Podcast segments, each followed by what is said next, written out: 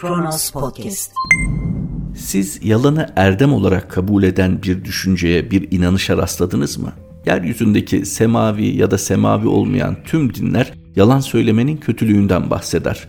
Ama nedense bazı alanlarda yalan neredeyse meşru kabul edilir. Hani iki kişinin arasını düzeltmekten yahut da bir savaşı çatışmayı önlemekten bahsetmiyorum. Normal gündelik hayatın akışı içerisinde nedense siyasette yalan olabilirmiş gibi bir algı var. Acaba toplumun geneli dürüstlüğü yeterince önemsemediği için mi siyasilere böyle bir kredi açıyor? Ya da siyasetçiyi gözünde çok büyüttüğü için yalan söylediğine inanmak istemiyor mu açık çelişkilerine rağmen tartışılır. Merhaba 17 Mart 2021 Çarşamba günün tarihi ve Kronos Haber'de Kronos günden başlıyor. Mısır açıklaması geçici bir yanlışlığın tezahürü gibi geliyor bana. Cumhurbaşkanı ve AK Parti Genel Başkanı Recep Tayyip Erdoğan Mısır'la 8 yıl sonra yeniden diplomatik temaslara başlanmasına ilişkin konuşurken Mısır halkı bizimle ters düşmez. Geçici bir yanlışlığın tezahürü gibi geliyor bana dedi. Ayrıca Erdoğan Suudi Arabistan'ın Yunanistan'la ortak tatbikat yapmasına rağmen Türkiye'den de SİHA talebinde bulunduğunu söylerken kimin eli kimin cebinde belli değil şeklinde konuştu. Erdoğan, Bosna Hersek Devlet Başkanlığı Konseyi Başkanı Milorad Dodik, konsey üyeleri Zeliko Komsic ve Şefik Caferovic ile görüştü. Heyetler arası görüşmenin ardından Ankara'da ortak basın toplantısı düzenledi. Erdoğan, Bosna Hersek'e 30 bin doz aşı temin edileceğini belirterek dost kara günde belli olur anlayışıyla salgının başından itibaren Bosna Hersek'in yanında olduk. İnşallah bundan sonra da bu tavrımızı muhafaza edeceğiz ifadesini kullandı. Erdoğan, Mısır'la 8 yıl sonra yeniden diplomatik ilişkilere başlanmasına ilişkin olaraksa şunları söyledi.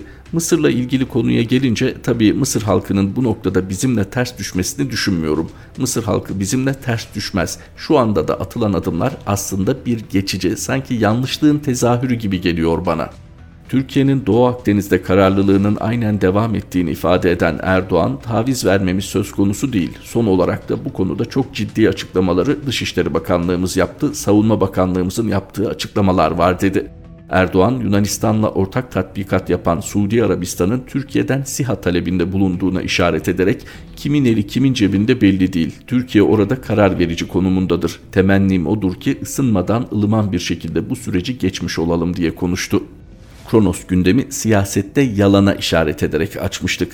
Şimdi siyasilerin bir takım vaatleri olduğunu ve bazen bu vaatlerin gerçek hayatla pek de örtüşmediğini biliriz. Bunlar Türkiye gibi hala siyasetin seçim meydanları üzerinden de yapılabildiği ülkelerde kabul edilebilir oldu hani ilkesel olarak yalanı asla kabul etmemekle birlikte geniş kitlelerin ilkesel olarak kabul etmese bile hani sineye çektiği durumlar oldu diyelim. Fakat bir de iktidar olduktan sonra özellikle tabi muhalefet içinde geçerli fakat iktidarın bağlayıcılığı olduğu için önemsiyoruz. İktidar olduktan sonra da bu vaatlerini sürdüren ve bunun bir müddet sonra yalana döndüğünü bile bile tekrar eden insanlar var. Şimdi Mısır konusuna odaklanacak olursak yakın tarihi hatırlamamız gerekecek. Hapishanede hayatını kaybeden ve bir darbeyle indirilen Muhammed Mursi'yi hatırlayacaksınız. Muhammed Mursi ile Türkiye'nin ilişkileri gayet iyiydi. Hatta bir takım yorumlar yapıldı. Muhammed Mursi'ye yapılan darbeye giden yolda Türkiye'nin ciddi bir payı var şeklinde. Bu tabi doğrudan darbede yer almak yahut da darbeyi desteklemek şeklinde değil fakat darbeye karşı yanlış yönlendirmek şeklinde bu yorumları okuduk. Fakat daha sonra Mursi ve arkadaşlarının hiç de iyi olmayan şartlarda hapishanelere atılmaları ve birer birer insanların idam edilmeleri karşısında Türkiye gayet haklı bir tepki gösterdi. Darbeyle iş başına geldiniz, insanları sindirmek için hapsediyorsunuz, idam ediyorsunuz. Özellikle meydanda öldürülen insanlar için Türkiye'de de fevkalade duygusal konuşmalar yapıldı. Ki bunlara insani gerekçelerle kimsenin itirazı yok zaten. Fakat o gün bir şey ihmal edildi. Türkiye ve Mısır iki çocukluk arkadaşı değil. Türkiye ve Mısır iki bağımsız ülke ve ülkelerin ilişkileri insani ilişkilerden de bağımsız yürür. Tabii ki ilkesel bazda bir kararlılığınız varsa bunu sonuna kadar sürdürürsünüz ki dünya üzerinde bunun örnekleri var. Fakat kişisel bir takım değerlendirmeleriniz üzerinden yönettiğiniz ülkeyi siyasi bir yönlendirmeye tabi tutarsanız sonuçları hesap etmediğiniz gibi olabilir. Yani çok yüksek perdeden konuştuğunuz, asla bir araya gelinmeyeceğini söylediğiniz insanlarla bir gün el altından görüşmeye başlayabilirsiniz. Ama tabii bu el altından görüşmeler geçmişte de çok iyi hatırladığımız gibi inkar edilir. Daha sonra bir şekilde ortaya döküldüğünde de evet biz yaptık, görüştük şeklinde tabiri caizse delikanlılıkla karşılanmaya çalışılır. Sizin Türkiye ve Mısır olarak ilişki kurmanız gerekiyor mu? Bölgesel şartlar gereği de evet. Peki bunu niçin açık açık ve göstere göstere yapamadınız? çok yüksekten konuştunuz, çok büyük sözler ettiniz ve şu an fiilen o sözleri geri alıyorsunuz aslında.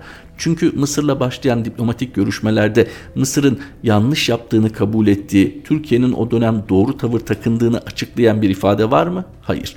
Sizin peki bu konuda bir açıklamanız var mı? Biz o zaman haksızlık ettik Sisi'ye. Hani Mursi'nin yanında durarak yanlış yapmışız. Bugün bu hatamızı anlıyoruz diyerek mi bu görüşmelere başladınız? Hayır. Neredeyse hiçbir şey olmamış gibi iki devlet olarak görüşmeye başladınız. Yani ta o zaman da olması gerektiği gibi belki.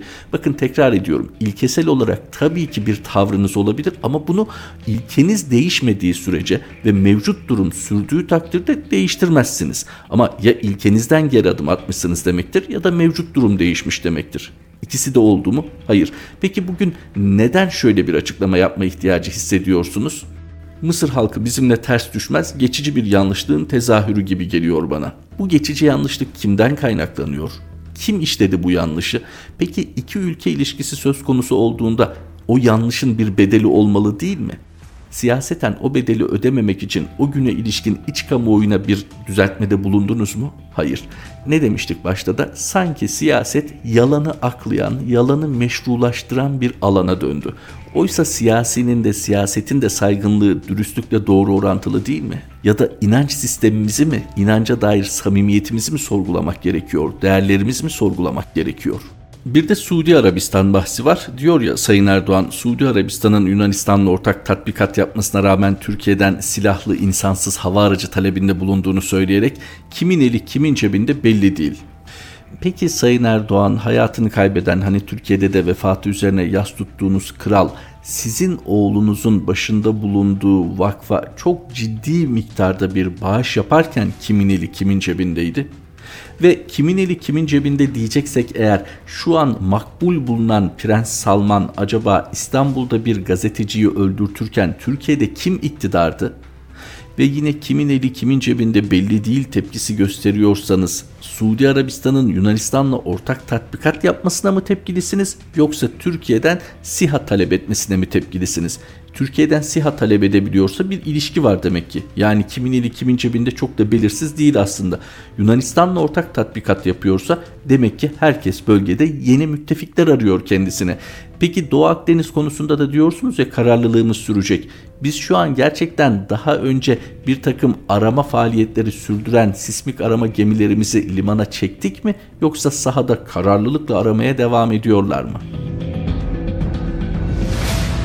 Pakistan'a atak helikopteri satışı ABD yaptırımına takıldı. Türkiye ile Pakistan arasında yapılan ancak Amerika Birleşik Devletleri'nin S-400 yaptırımları nedeniyle gerçekleşmeyen 1,5 milyar dolarlık atak helikopteri satışında Ankara'ya 6 ay daha ek süre tanındı. Türkiye ile Pakistan arasında 30 T-129 atak helikopterinin satışı 2018 yılında gerçekleşti. Ancak satış anlaşmasının üzerinden 2 yıldan uzun bir süre geçmesine karşın çift motorlu helikopter ihracatı ABD ile Türkiye arasında yaşanan politik anlaşmazlık nedeniyle çıkmaza girdi. ABD İngiltere ortak yapımı motor kullanılan atak helikopterinin başka bir ülkeye ihracatı için ABD'den izin gerekiyor. Ancak Türkiye'nin Rusya'dan S-400 alımı nedeniyle ABD Ankara'ya bir dizi yaptırım uyguluyor. Defense News, Türkiye'den konuya yakın üst düzey bir yetkiliyi kaynak gösterdiği haberinde ek sürenin anlaşmanın hayata geçeceği anlamına gelmediğini yazdı. Euronews'un Defense News'ten aktardığı habere göre adı açıklanmayan yetkili bu teknik veya ticari bir sorun değil tamamen siyasi bir sorun. ABD'nin ambargosu devam ettiği sürece Türkiye ve Pakistan arasındaki anlaşma Ankara-Washington geriliminin bir kurbanı olacak diye konuştu. Özellikle imparatorluk bakiyesi ülkelerde rastlanan bir durum. İşte büyük ülkeyiz, geçmişimiz var, bir interlandımız var. İyi, güzel, hoş. Fakat geçmişteki gücünüz bugün olsa olsa size tarihi bir tatmin duygusu yaşatır. Yani gürlediğiniz mikrofon ve kamera gördüğünüzde coştuğunuz tüm konular real politik denilen yani uluslararası ilişkilerde gerçek hayatla yüzleşildiğinde aynı etkiyi uyandırmıyor. Hatta tam tersi özellikle Avrupa Birliği ile ilişkilerimiz için diyorum tam tersi bir etki uyandırabiliyor. Yani sizin gönlünüzde canlandırdığınız o mazi dile getirme biçiminize göre dostlarınızın, müttefiklerinizin hatırına farklı şekilde gelebiliyor. Onun için hele hele uluslararası ilişkilerde sözlere çok dikkat etmek gerekiyor. İç kamuoyuna belki söylediğiniz her şeyi bir şekilde yorumlatabiliyorsunuz yorumcularınıza ya da kendiniz yanlış anlaşıldık diyebiliyorsunuz ama dışarıda insanlar ne dediklerinizi iyi biliyorlar ve söylemleriniz üzerinden tepki gösteriyorlar ki bu iyi bir şey. Söylediklerinizi ciddiye aldıklarını gösterir. Amerika Birleşik Devletleri ile ilişkilerde de işte Biden aradı mı aramadı mı bir takım dolaylı ifadelerle Biden'ın aramasını bekliyor değiliz. Bunu çok önemsemiyoruz. Bu tür mesajlar verilse de Türkiye Amerika Birleşik Devletleri ilişkilerinin tarihi seyri düşünüldüğünde Biden'ın arayıp aramamasının ne kadar kıymetli olduğu aşikar. Yani bunun için üst düzey bir uluslararası ilişkiler bilgisine ihtiyaç yok. Peki hal böyleyken toslanan duvarın farkında mıyız? Her ne kadar yaptırımlar NATO üyesi olunduğu halde alınan S-400'ler üzerinden düşünülse de aslında S-400'lerin alımına gelinen konuları da unutmamak gerek. Reza Zerrab, Halkbank, İran ambargoları ve Türkiye'de bu konunun nasıl örtbas edildiği hatta bu konu örtbas edilsin diye Türkiye'de hala masum insanların cezaevlerinde tutulduğu sussunlar konuşmasınlar diye aile fertlerinin de cezaevlerine atıldığı bir ortamda evet şimdi bir duvara toslanıldı. Siz Pakistan'a helikopter satmak istiyorsunuz. ABD'nin ambargosu söz konusu olduğundan bu helikopterleri onun izni olmadan Pakistan'a satamıyorsunuz. Oysa anlaşma yapmışsınız ve Pakistan size 6 ay daha ek süre tanıyor. Geldiğimiz nokta çok vahim. Amerika Birleşik Devletleri bizim beğenin, beğenmeyin, doğru bulun, siyasetin eleştirin, ideolojik olarak bir tarafa çekin hiç önemli değil. Ama bir gerçek var ortada. Amerika Birleşik Devletleri Türkiye'nin en önemli müttefiki Peki bu gerçek Amerika'yı her konuda haklı mı kılar? Kimse böyle bir şey söylemiyor. Fakat Amerika Birleşik Devletleri Reza Zarrab ve İran yaptırımları konusundaki Halkbank'ın eli kulağında malumunuz tutumu, tavrı net. Siz daha önce Trump yönetimiyle bunu organik ilişkilerle belki yürütüyordunuz ama çözmüyordunuz. Bugünse Amerika Birleşik Devletleri bunu çözme kararlılığında. Önünüzde iki şık var. Ya ambargoyu ve daha ileri yaptırımları göze alarak bu tavrınızı sürdüreceksiniz ya da biz nerede hata yaptıysak bununla yüzleşelim, çözelim ve ilişkilerimizi normale çevirelim diyeceksiniz. Çünkü ekonominiz sizi zaten bir tercihe zorlayacak. Kurşunlu andığımız yazısına tepki. Trabzon Emniyet Müdürü görevden alınmalı. Demokrasi ve Atılım Partisi Genel Başkan Yardımcısı Mustafa Yeneroğlu operasyonda ele geçirilen uyuşturucu ve mermilerle andımız yazarak basına gösteren Trabzon Emniyet Müdürü'nün acilen görevden alınmasını istedi. Yeneroğlu Twitter hesabında politize olmuş memurların devlet için alarm sinyali olduğuna işaret ederek maalesef iktidar bu durumu tetikledi. Hangi görüşü savunduğu önemli değil. Özellikle silah taşıyan kamu personelinin siyasi tartışmalara karışması kabul edilemez. Trabzon Emniyet Müdürü acilen görevden alınmalıdır dedi. Trabzon Emniyet Müdürlüğü uyuşturucu operasyonunda ele geçirilen uyuşturucu ve mermilerle andımız yazarak basına göstermişti. Katılın katılmayın hiç önemli değil. Belki andımızın okunmasını istiyorsunuz. Bu nedenle Trabzon Emniyeti'nin yaptığı bu uygulama yani kurşunlarla göze sokulurcasına andımız yazısının yazılması ve kameralar önünde sergilenmesi hoşunuza gidiyor olabilir. Fakat demokrasiye ve hukuka saygılıysanız Türkiye Cumhuriyeti Devleti'nin de çarklarının muntazam işlemesini istiyorsanız böyle bir görüntüye izin veremezsiniz. Çünkü artık andımız meselesi siyasi bir konu olmuştur.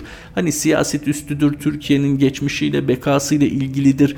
Bu şahsi görüşünüz. Şu an siyasi safları ayrıştıran bir konu gibi görünüyor mu? Evet. Yahut siyasette kartların yeniden karılmasına yol açacak kadar büyür mü bilmiyoruz ama şu an siyaset masasında bu konu ve Trabzon emniyetinde böyle bir uygulama varsa bunun bedeli ödenmeli.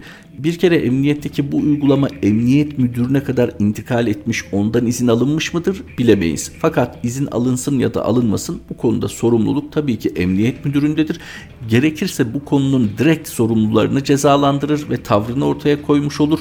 Gerekirse bedel öderim der. Kendi camiasına kahraman olur. Hatırlayacaksınız aslında daha önce de İçişleri Bakanı Sayın Süleyman Soylu'nun mecliste kayyım atanan belediyelerle ilgili kullandığı bir oh oh ifadesi vardı ya. Yine emniyet Teşkilatı tarafından çok tartışmalı hatta skandal denilebilecek bir uygulama yapılmıştı. Oh oh sözlerinin basıldığı tişörtler kullanılmıştı emniyette. Operasyonlarda da yine göze sokulurcasına. Peki emniyet nasıl bu kadar siyasallaştı? Oysa 80 öncesi ve 12 Eylül'de götüren süreçte bundan muzdarip değil miydi ülke? Bunun için 80 sonrası çok ciddi bir gayret gösterilmedi mi? Memurların siyasi renklerini belli etmemesi, memurların tarafsız davranması üzerinde durulmadı mı? Kötü müydü? Peki bugün gelinen nokta çok mu iyi? Emniyetin siyasi bir konuda bu kadar net tavır alması bir mesaj değil midir? Aslında benim bildiğim Adalet ve Kalkınma Partisi buradan bir darbe girişimi çıkaracak kadar mahirdir. Ama dönem itibariyle Trabzon Emniyet Müdürü'nün arkasında durup durmamakla siyasi rengin nasıl ayrışacağı konusunda bir doğru orantı olacak. Yani bu işin içinde Sayın Devlet Bahçeli var, bu işin içinde Sayın Süleyman Soylu var ama ortada şöyle de ilginç bir bağ var. Sayın Devlet Bahçeli Cumhur İttifakı'nın önemli bir bileşeni, yönlendirici bir bileşeni. Sayın Soylu da mevcut Cumhur İttifakı'nda bir bakan. Ama Sayın Bahçeli'nin açıkça tavrını ortaya koyduğu bir konuda İçişleri Bakanı'nca atanmış bir emniyet müdürü andımız yazarak mühimmatla ortaya tepkisini koyuyor. Renkleniyor, ısınıyor siyaset. 15 Temmuz 2016'dan sonra Türkiye'de pek çok ailenin hiç de yabancısı olmadığı acı bir tabloya dikkat çekiyor yazısıyla Doğan Ertuğrul. Yok ülkenin insanları. Annemle konuştum. Sesi daha iyi geliyordu. Yaşlı kadın, türlü hastalıkları var çoğumuzun annesi gibi. Hısım akrabayı sordum. Nasıllar, ne yapıyorlar, gelip gidiyorlar mı diye. Özellikle büyük halamı. Bir çocuğu hapisteydi çünkü. Diğerinin nerede olduğunu kimse bilmiyor. Kimsenin bilmemesi gerekiyor. Bir ay önce küçük halanın eşini toprağa verdik dedi annem.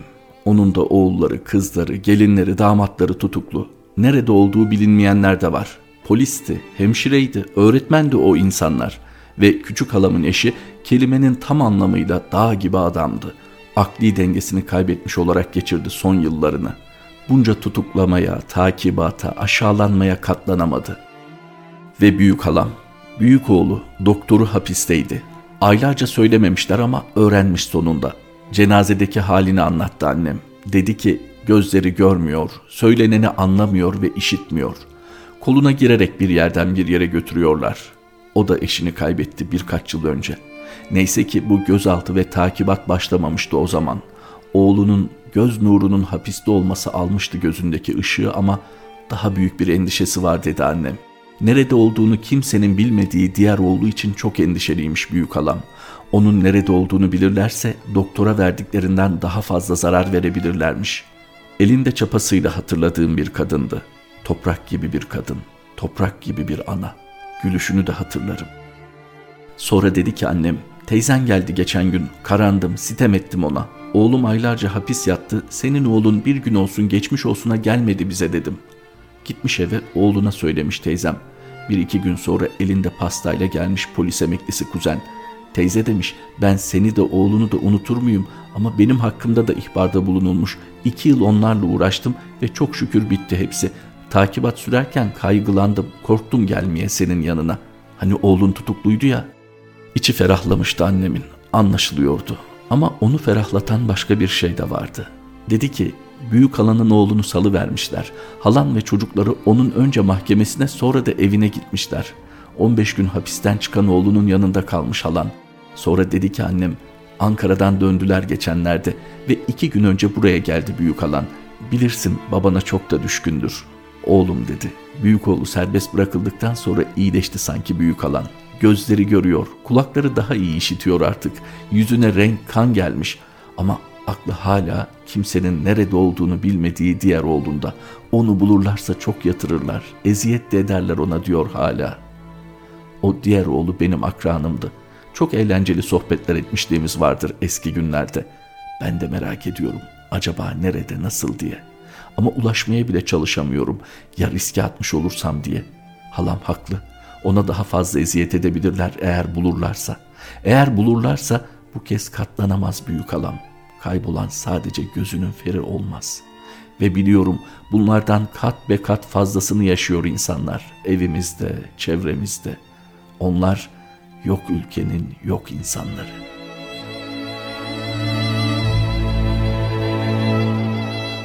Doğan Ertuğrul imzalı satırlarla Kronos gündemin sonuna geldik. Kronos Haber'de tekrar buluşmak üzere. Hoşçakalın. Kronos Podcast